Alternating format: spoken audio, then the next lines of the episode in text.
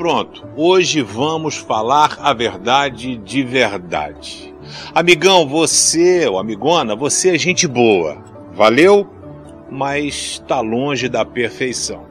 Nós não somos pessoas perfeitas. Somos gente boa, mas somos lotados de falha. Mas como é difícil a gente reconhecer os nossos defeitos e as nossas falhas.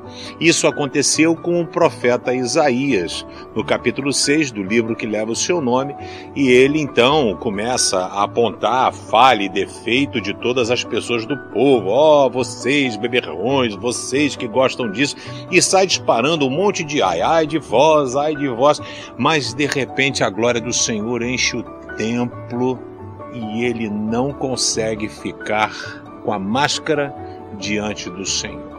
A máscara da hipocrisia cai e ele diz: Ai de mim, que sou um homem de lábios impuros, que habito no meio de homens de lábios impuros. O Senhor hoje quer curar a sua vida, o Senhor quer sarar a sua vida, mas para isso você precisa reconhecer as suas limitações. Deus pegou um anjo, um serafim, pegou uma brasa viva e tocou na ferida, nos lábios de Isaías.